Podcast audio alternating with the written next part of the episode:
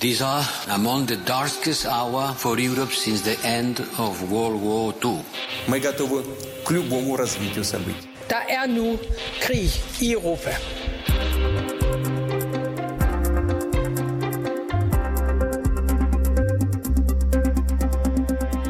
Litauens udtræden af Sovjetunionen tilbage i 1990 var ugyldig. Sådan lød det i sidste uge i det russiske underhus Dumaen, da en mand fra Putins støtteparti Forenet Rusland fremsatte et forslag om at ophæve sovjetstyrets anerkendelse af Litauens selvstændighed. Altså Litauen, et NATO-land.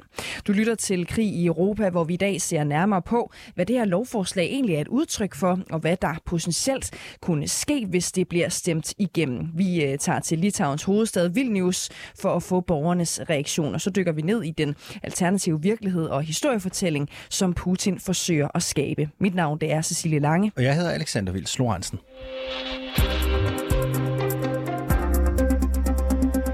Uffe Gardel, øh, godmorgen og velkommen til dig.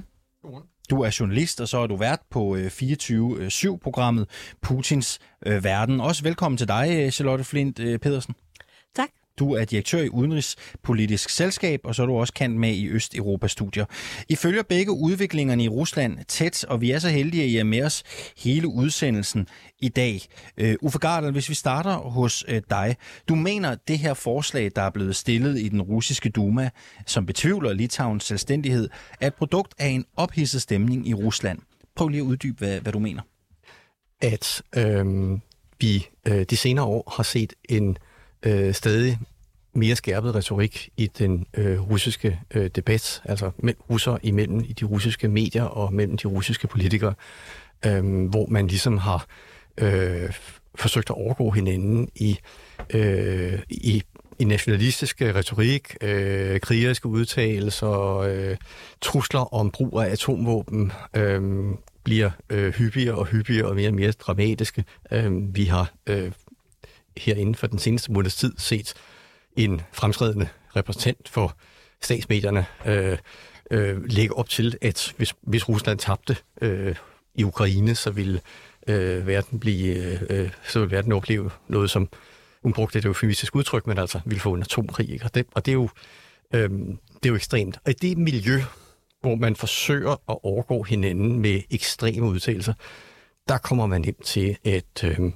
at øh, foreslå øh, sådan noget som, som det forslag, der nu er stillet om, at øh, Litauens udtræden af Sovjetunionen skal øh, erklæres ugyldigt. Øh, Charlotte Flint Pedersen, du mener, at det her lovforslag er endnu en måde, hvorpå russerne terroriserer sine omgivelser. Hvad betyder det? Jamen, det betyder, at man hele tiden øh, holder spændingen. Altså, øh, i virkeligheden, Putin sagde det til, i en tale til, til Udenrigsministeriet i december, der sagde han, øh, det vi skal fra nu af, det er at opretholde en maksimal spænding ved grænsen til øh, NATO.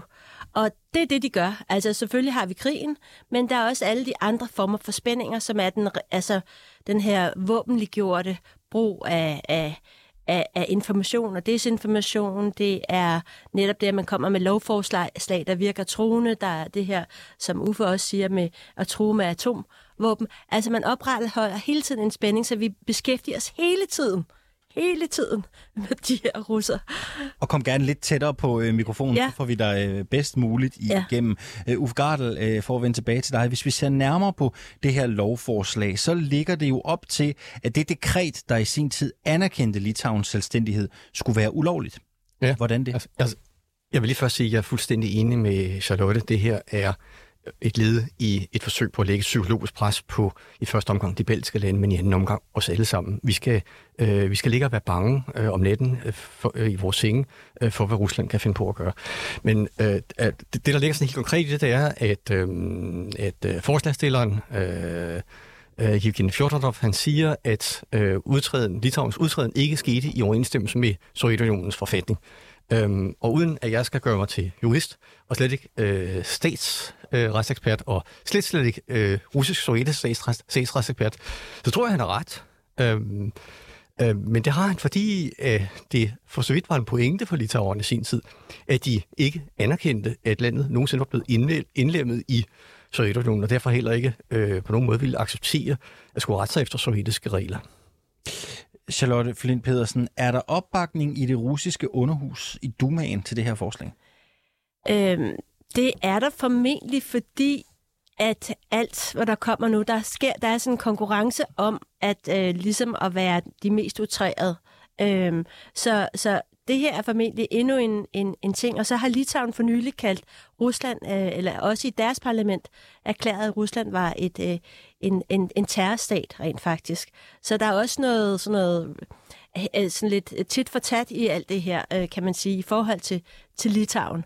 Det her med, at man, man ligesom giver tilbage. Øh, så, så det, det, er, øh, det er, der er formentlig øh, opbakning til det. Men er det nærmest også i Dumaen blevet sådan en konkurrence om at sige de, øh, de vildeste ting? Ja, det er det. Altså sådan noget med, med de her øh, de her folk, som er altså udlændinge, der er blevet fængslet i, øh, i, øh, i Donetsk og Lugansk, altså sådan af krigsfangerne, øh, jamen de skal hænges. Altså der kommer hele tiden de mest altså langt ude forslag fra, fra Dumaen, og det er simpelthen en konkurrence om. Og så håber man, at man lige kan få øh, kejserens opmærksomhed, når man kommer med sådan et eller andet utræret forslag, at man er Øh, så Putin siger, det var sgu meget spændende, måske kan jeg bruge det. Og Putin han scanner alle de her forslag og siger, hvad kan jeg bruge i min min øh, kamp mod Vesten. En samling opportunister måske i virkeligheden? Ja, jeg mener 100 procent. Altså opportunister, jeg, vil ikke, jeg tror ikke engang, jeg vil kalde dem putinister. Dem er der egentlig få af. Ja. Men det er folk, som i virkeligheden ønsker bare at at glæde øh, kejseren. Der er en øh, mand fra, eller det er en mand, undskyld, fra Putins støtteparti Forenet Rusland, der har stillet forslaget, øh, Gardel. Øh, du mener det her udtryk for en generel stemning i Rusland. Hvordan er det det? Øh, det er det, øh, fordi det her er simpelthen ikke det vildeste, vi har set. Øh, øh Charlotte nævnte eksempler på, hvordan man har siddet og, og diskuteret i ramalver, om man skulle øh, hænge eller skyde øh, de øh, soldater, der var taget til fange i, øh, i, øh, i, Donbass, altså ukrainske soldater. Øh, og, og, og det er rigtigt, i den her stemning vil det være umuligt at træde tilbage. Altså, hvem har lyst til at være den, der siger, hov, stop du lige en hel. Vi har sådan set anerkendt Litauens selvstændighed for mange år siden. Lad os lige prøve. Den, der skulle have sagt det, den, der skulle have været den voksne i rummet, det skulle være præsidenten. Øh, men Putin har via sin talsmand, øh, Peskov, øh, bare kommenteret det her forslag, da han fik det præsenteret. Han blev spurgt om det på en preskonference dagen efter, det var fremsat. Øh, og der sagde han noget med, jamen, at det har vi ikke lige fået tid til at læse. Øh, hvilket selvfølgelig ikke er rigtigt. Øh, meget muligt, at de blev orienteret på forhånd om forslaget. I stedet for bare at gå ud og lægge den ned, og så sige, at vi har konstateret forslaget, men øh, det er ikke en overensstemmelse med vores politik osv. Problemet i Rusland er, for at vende tilbage til det spørgsmål, der er ikke nogen voksen hjemme længere. Der er ikke nogen, der, øh, der, der stænser kædereaktionen af gældskab i den politiske debat. Ingen, der kan, ingen, der vil. Der er bestemt nogen, der kan. Det kan Putin. Det kunne Putin gøre. Øh, han er den eneste, der vil kunne det, og han gør det ikke. Hvilken rolle kan det her forslag komme til at spille i, øh, i Rusland? I virkeligheden spørgsmål til jer begge to, men lad os, lad os starte med dig, Uffe Garder. Ja, altså øh, det vil blive vedtaget. Øh, hvad der så derefter vil ske, øh, er ikke godt at vide. Vil man faktisk tage skridtet fuldt ud og afbryde de diplomatiske forbindelser? Det tror jeg ikke, man vil i første omgang. Jeg tror, at det her øh, skal bruges som et element i denne her Øh, Øh, trusselskulisse, man opbygger over for de baltiske lande. De baltiske lande skal ligge være bekymret. Øhm, og det vil forventer man, og det tror jeg, at der er ret i, øh, på længere sigt svække af de baltiske lande. Altså det vil for eksempel øh, øh blive mindre interessant at investere i de baltiske lande øh, for udenlandske øh, koncerner, hvis man har en fornemmelse af, at der er måske en lille risiko for, at landet lige pludselig bliver invaderet, øh, eller på anden måde bliver udsat for øh, voldsomme øh, cyberangreb eller noget andet. Øhm, I Rusland vil det bare spille den rolle, at vi så nu har fået forhøjet, vi har fået forhøjet øh, skal vi sige, baren for, hvad der skal til for at, øh, at, at sige noget markant, noget, der bliver hørt i pressen. Det vil sige, at det næste forslag, der kommer, det bliver endnu, ja, endnu voldsommere. Charlotte Flint Pedersen, kommer det til at gøre en reel forskel? Altså vil det reelt betyde noget for Litauen og landets status? Øhm, ja, altså det er i hvert fald noget, man kommer til at trække med sig, og spørgsmålet er, hvornår skal man sige, det skal genforhandles. Altså, hvornår kommer den dag, hvor, hvor, hvor, hvor Rusland siger, nej, det mente vi ikke alligevel, eller, altså, og hvad, er det, hvad vil det koste for Litauen at få deres skal man sige, anerkendelse tilbage fra, fra russisk side. Så der ligger også der en mulighed for, for, for et eller andet, man sætter ind i, i, i, i puljen af, af ting, som skal forhandles i forhold til en, en fred på et eller andet tidspunkt. Øh, man skal tænke over, at faktisk altså i e, 91 øh, eller faktisk i 90, der var Litauen det første land, som erklærede sig selvstændigt fra, eller sagde, vi er aldrig blevet, øh, vi, er, vi, altså vi er et suverænt land i, i, i marts. Og faktisk gik Jeltsin ind, altså præsident Jeltsin, og han var på det tidspunkt præsident for Rusland, og der var stadigvæk et Sovjetunionen. Der gik han ind og støttede og opbakkede op om alle de tre baltiske landes selvstændighed. Så Rusland har faktisk var det første land nærmest, som gik ind og øh, anerkendte øh, det her. Så det er jo sådan på den måde i, den, i de historiske briller meget absurd. Så Øh, og, og Rusland så helt klart de baltiske landes selvstændighed dengang som en mulighed for Ruslands selvstændighed. Så det er jo sådan også en kamp mellem det gamle Sovjetunionen og Rusland, som foregår i de her dage. Uffe Gardel, journalist og vært på 24-7-programmet Putins Verden, og Charlotte Flint Pedersen, direktør i Udenrigspolitisk Selskab. I er med os hele udsendelsen, og vi vender tilbage til jer om lidt. Først så skal vi lige en tur til Litauens hovedstad eh, Vilnius. Ja, for i 1991 der anerkendte Sovjetunionen Litauens øh, selvstændighed, men nu er der altså stillet et russisk forslag om at tilbagerulle Litauens øh, udtræden, så at sige. Og hvad tænker ganske almindelige litauer så egentlig om det, at vi har spurgt øh, folk på gaden i hovedstaden Vilnius? Well, it's not surprising. No? Yeah, it's absurd. That's why it's also not surprising coming from that country. Uh, Yeah, on the other hand, is also frightening a bit. Uh, well, a bit. Again, it is not surprising. We are used to that nonsense. It's kind of happening all the time. Yeah, but having said that, it's still kind of disturbing that they, they, they do that and they, they kind of high high high levels of government are still trying to negate what is you know look around. It's it's it's different world.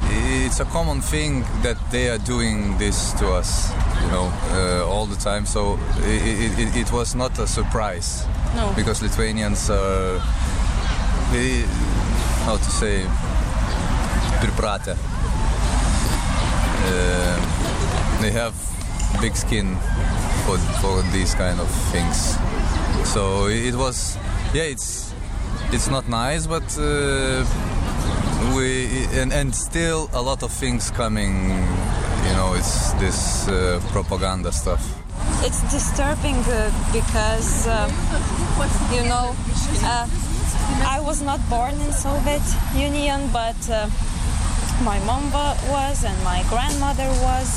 So I heard that it was not good times and everybody was struggling with uh, money and everything so i wouldn't like to go back uh, to that times by myself.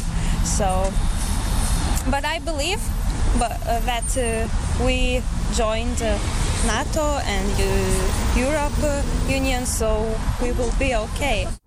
Try not to also think too much about it uh, since it's so recent, everything like recent in our history, right? It's like yeah. we're raised on the horror stories of grandparents being machine gunned in half by Red Army machine guns. So yeah, it's also emotional. The thing is free now.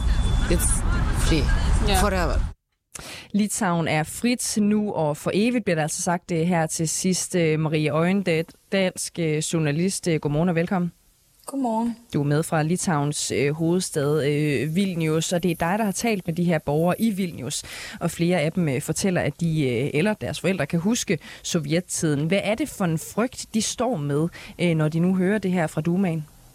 Jamen, det blev egentlig øh, sat meget godt op øh, af, af gæsterne i studiet før. Altså, øh, det er det her med, at Rusland hele tiden prøver at skabe en frygt og, og, og holde balterne, øh, hvad kan man sige, vågne om natten.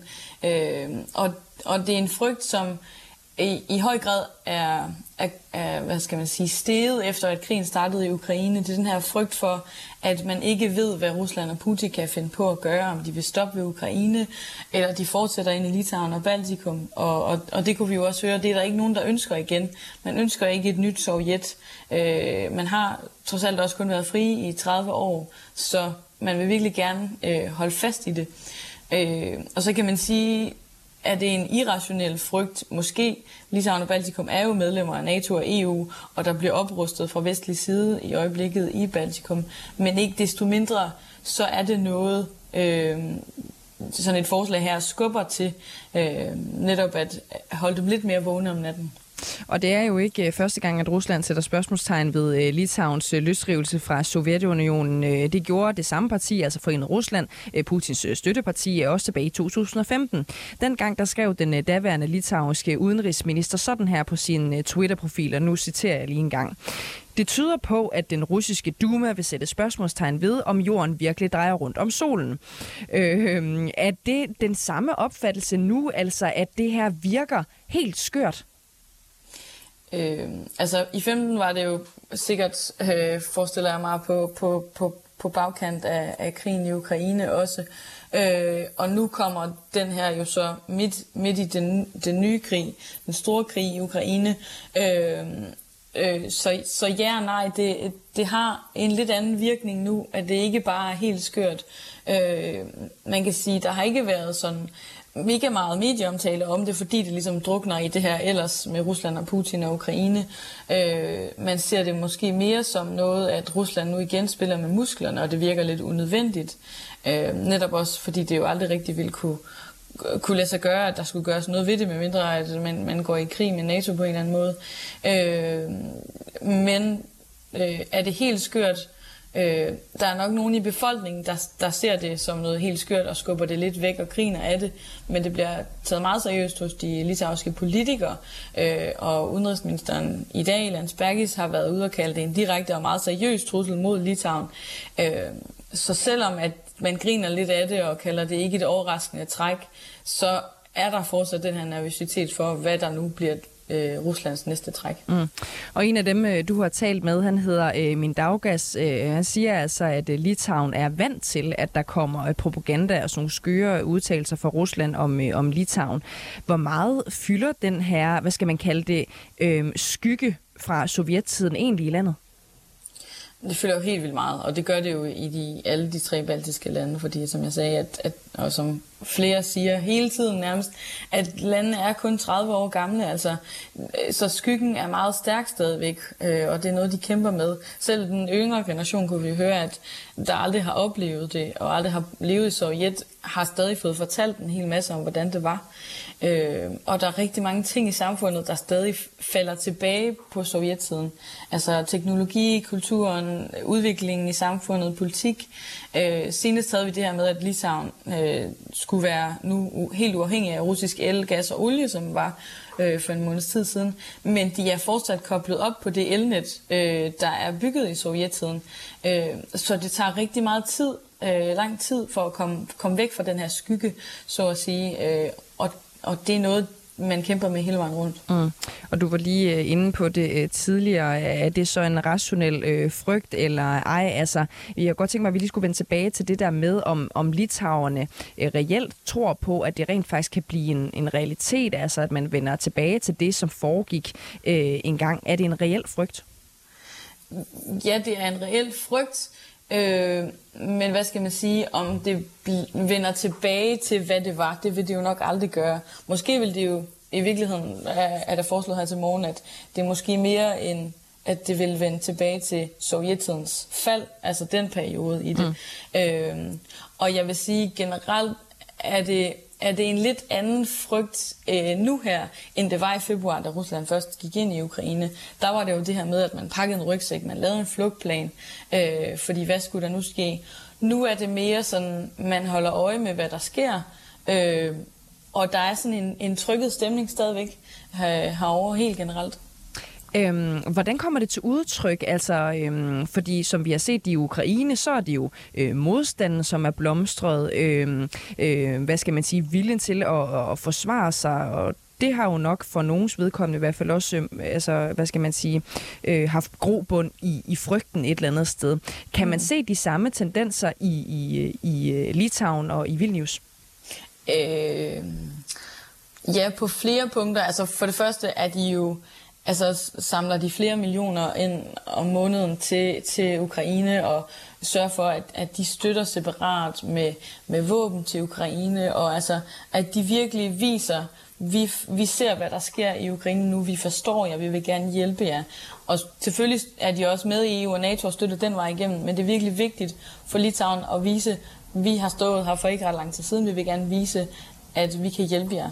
Øh, og den anden ting er det, nede i befolkningen, kan man sige. Altså, de støtter selvfølgelig også alle sammen, hvad de kan med tøj og tager ukrainer ind og så videre. Men der er rigtig mange, der melder sig til den frivillige del af hæren også. Mm. Øh, så at man er klar til, hvad der nu skulle ske. Øh, det er ikke nødvendigvis, især kvinder siger, øh, jeg vil ikke stå med våben i hånden, men hvis jeg skal, hvis jeg bliver nødt til det, så gør jeg det selvfølgelig, fordi jeg vil forsvare mit land. Mm. Altså der er den her, de, de, holder, de vil holde fast i den her, øh, de frihed, de nu har, har, har fået, og det er virkelig vigtigt for dem at holde fast i. Øh, Litauen, de har jo også øh, under invasionen af Ukraine øh, generelt slået hårdt ned på Rusland. Altså det var for eksempel det første europæiske land til at lukke for tilførselen af russiske olie og, og gas. Øh, tror du, det her det er noget, som kan få Litauen til på en eller anden måde at holde igen i forhold til, øh, hvor hårdt de slår ned på Rusland? Det tror jeg simpelthen ikke. Tværtimod nærmest.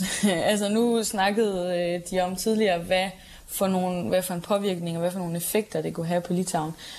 Det har det allerede nu, altså, øh, fordi Litauen ligger så tæt på Ukraine, at, øh, at turisterne måske tøver lidt mere at komme herover.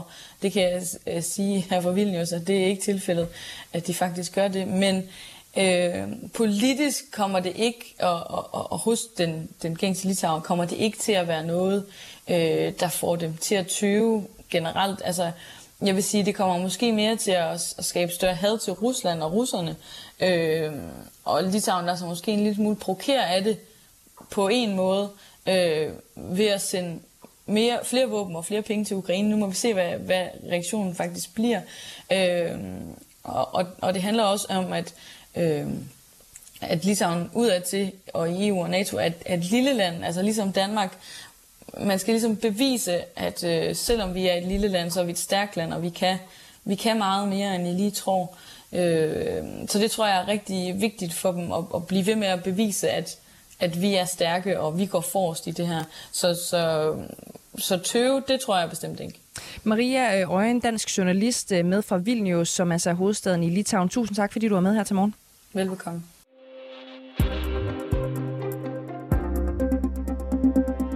Vi har stadigvæk besøg her i studiet af øh, Charlotte Flint Pedersen, direktør i Udenrigspolitisk Selskab, og øh, Uffe Gardel, journalist og vært på 24-7-programmet Putins Verden. I leverer hårdt analyser, men I, I bor ikke i noget her øh, til morgen. Charlotte Flint Pedersen, er Litauens bekymringer begrundet? Det synes jeg helt sikkert, og jeg synes faktisk, altså det havde jeg tænkt mig at sige, at jeg synes det, at I tager det her emne op, er ekstremt vigtigt, fordi man kan sige, at alt, hvad der foregår fra Rusland, er så ekstremt. Så det er det med at sige, hvad er normalt, hvad er sandt og falsk, det er virkelig, virkelig vigtigt, fordi det er sådan, man sætter, altså skaber en, en standard en bare, og jeg ved, at det er også det, som de uafhængige russiske øh, journalister og politikere hele tiden forsøger at, at på en eller anden måde sige, hvad er normalt?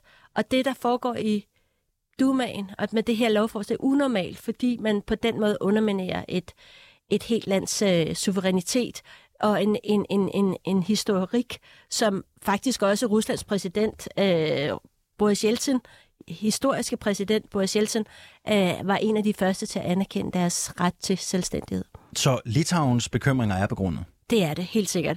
Det er en, en, en del af en større plan. Man ønsker jo grundlæggende at rette op på den her geopolitiske katastrofe, altså Putin gør og hans kumpaner, at, øh, at, at genskabe, skal man sige, det gamle Tsarrige og øh, Sovjetunionen. Uffe Gardel, er Litauen i fare for russiske aggressioner? Ja, øh, de er sådan set ikke bare i fare, de er jo konstant udsat for russiske aggressioner. Øh, der ligger en aggression i alene at sige sådan noget som det her. Øh, der ligger en aggression i at have væbnede styrker så tæt på den litauiske grænse. Øh, der er også øh, fra tid til anden cyberangreb. Jeg vil gerne tilføje en enkelt ting, som mm. også er en aggression, øh, og som bare retter sig mod et andet belgisk land. Fordi det, det, det, det, det gælder jo og rammer alle tre øh, belgiske lande. Øh, der skete jo også noget andet sidste uge, øh, for der holdt Putin en, øh, en tale. Øh, han skulle mødes med nogle unge iværksættere, og det skulle altså egentlig ikke handle om udenrigspolitik. Det gjorde det, for han begyndte øh, at tale om Peter den Store, øh, og, og sagde, at Peter den Store jo bare tog nogle områder tilbage, som oprindeligt havde været russiske, øh, og det er så åbenbart også vores skæbne at gøre det, altså hvis han sammenlignede sig selv med øh, Peter den Store. Og så nævnte han to konkrete øh, ting, to konkrete steder, nemlig dels St. Petersborg, der hvor St. Petersborg blev grundlagt. Øh, det var et svensk territorium, altså alle anerkendte som svensk territorium, forklarede Pusse. Men Peter havde altså taget det tilbage, fordi han hævder, at det altid har været russisk. Og så nævnte han Narva. Narva er en øh, estisk by, en grænseby. Øh, lige over på den anden side af floden, der ligger, begynder Rusland. Øh, og Narva er den mest øh, russiske by i hele EU. En tiende del af befolkningen er øh, russisktalende. Øh, og det vil sige, det Putin i virkeligheden sagde, det er, Narva er gammelt øh, russisk territorium. Det er øh, min øh, opgave, ligesom øh, Peter den Store, at tage Narva tilbage. Lad os lige prøve, fordi du, du tager lidt uh, forskud på glæderne her, fordi vi har taget to klip med i dag, som vi faktisk lige skal høre, uh, som kommer ind på det, du taler om uh, uh, her uh, også. Fordi som sagt, som du også er inde på i torsdags, der sammenlignede Putin i en uh, tv-optræden sig selv med den tidligere kejser af Rusland, Peter den Store. Uh, her nævnte han den store nordiske krig mod det daværende svenske stormagtsdømme. Ничего не отторгал. Он возвращал. Ja, og det han siger er, at Peter den Store invaderede ikke, han tog det tilbage. Og han nævnte også slaget ved Narna i Estland, og han sagde i den forbindelse følgende. Что правительство туда возвращал и укреплял. Вот что делал. Вот. Ну, судя по всему, на нашу долю тоже э, значит, э, Ja, han siger her, hvorfor tog han, altså Peter den Store, derhen? Han tog derhen for at tage det område tilbage og styrke det. Det var det, han gjorde, og det ser ud til, at det også er blevet vores opgave at tage territorium tilbage og styrke det. Det er øh, aldrig en dårlig ting at være øh, forud øh, verden øh, uforgardet. Det er jo kun et øh, tegn på, at man er god til at forudse, hvor samtalen den ligesom skal, skal hen. Øh, Charlotte Flint Pedersen, lad os så komme over øh, til dig. Øh, hvordan er det, hvis du skal beskrive det med dine briller, at Putin han aktivt forsøger at bruge historien til sin fordel? Jamen det er simpelthen, altså, altså han plukker alt det, han kan bruge, øh, men det, han, der er et overordnet narrativ, som handler simpelthen om, at, at øh, Rusland er et, altså at, at det russiske folk er stort, øh, og det, det har, altså, og, og alle andre, alle de folk, som er en del, var en del af det russiske imperium og Sovjetunionen, er i virkeligheden grader af det folk. Og derfor har man ret til at indrullere dem i et nyt imperium, om det er nede ved Mariupol, eller om det er ved Narva. Altså det handler om at samle i virkeligheden det her russiske folk, som har, som kan være belarusere, og de kan være ukrainere, de kan være alle mulige også i, i det her. Så han bruger historien til at, og i virkeligheden skabe en fortælling og, og en ret. Altså det er min ret at gøre det her. Ikke? Altså det, der, det, er en, det er retfærdigt. Det er nærmest min pligt. Ja, det er min pligt at gøre det. Ikke? Altså, det er sådan, historien bliver brugt. Og Putin, øh, altså det her taler jo ind i Putins udvidelsesdrømme, der jo som grundet krigen i Ukraine virkelig er kommet fokus på. Anders Fogh Rasmussen, tidligere statsminister og NATO-generalsekretær, han sagde sådan her om det i et interview med Foreign Policy i sidste uge. Min konklusion er, at Ukraine skal vinde den her krig, for hvis Putin sejrer i Ukraine, så vil han ikke stoppe der. Han vil fortsætte ind i Moldova, Georgien, og han vil også lægge pres på de tre baltiske lande. Noget af det samme, det hørte vi i går fra Mikhail Kashnanov, den tidligere russiske premierminister og en af Putins største kritikere. Hvis Ukraine falder, så er de baltiske stater de næste, sagde han til nyhedsbyrået AFP. Øh, Uffe Gardel, er du enig i det, at de baltiske lande, altså ikke kun Litauen, men også Estland og Letland, næst for til trods for deres NATO-medlemskab? Jeg vil nok gætte på, at Moldova øh, kommer først, øh, og Georgien, men de baltiske lande er jo altså allerede under angreb. Øh, jeg vil lige øhm, øh, gentage en ting, Charlotte sagde for lidt, for lidt siden, fordi det er super, super vigtigt, en super vigtig pointe. Det er det der med, at det bliver normalt, det her. Altså, vi, vi vender ligesom til, at det her sker. Og vi kan se, at den udtalelse, Putin kom med forleden dag, ja, okay, den fik esterne til at kalde den russiske ambassadør i Tallinn på guldtæppet. Men den har jo ikke fået resten af NATO og resten af Europa til at, at rejse et øh, brøl af vrede øh, over den udtalelse. Og det burde vi måske gøre. Vi burde måske ikke acceptere langsomt at lade os sløve og vende til den her retorik fra russisk side. Og så lad os lige få en sidste aktuel udvikling med. For fredag der annoncerede Rusland, at de havde påbegyndt en stor militærøvelse i Østersøen med 60 krigsskibe. NATO laver også øvelser i samme område lige nu. Øh, Charlotte Flint Pedersen, hvor anspændt er den militære situation omkring de baltiske lande lige nu?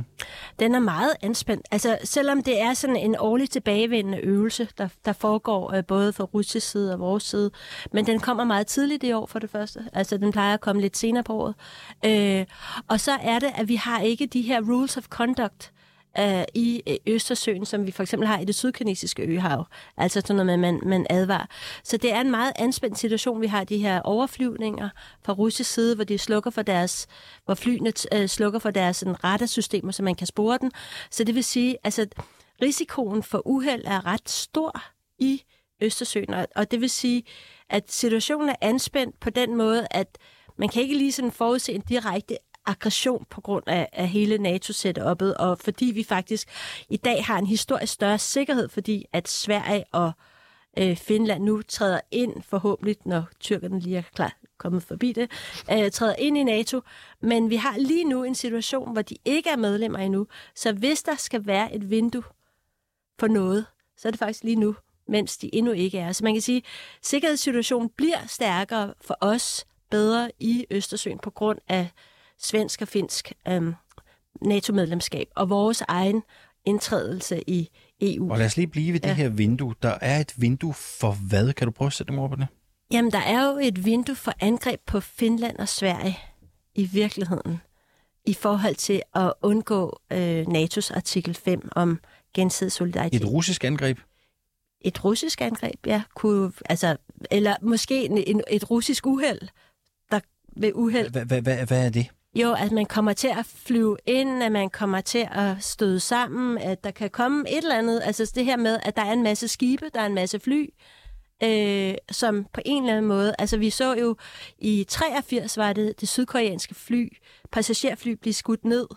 Øh, fordi at russerne troede, at det var et militærfly. Altså, det er jo sådan nogle ting, der sker. Øh, MH, øh, MH17 i Ukraine, det var formentlig også et uheld, øh, hvor alle de her, øh, det her pas, malaysiske passagerfly blev Og lige nu kunne det samme ske, potentielt? Potentielt, hvis man ikke laver en eller anden form for, for, for, for nogle gensidige regler for, hvordan vi agerer i det her. Det er der selvfølgelig nogle regler for, men, men der er også nogle ting, som ikke er blevet... Altså de her transponders, hvad gør vi med de her overflyvninger uden øh, radar? Charlotte Flint Pedersen, direktør i Udenrigspolitisk Selskab og kan med i Østeuropa Studie og Uffe Gardel, journalist og vært på 24-7-programmet Putins Verden. Tak fordi I var med her til morgen.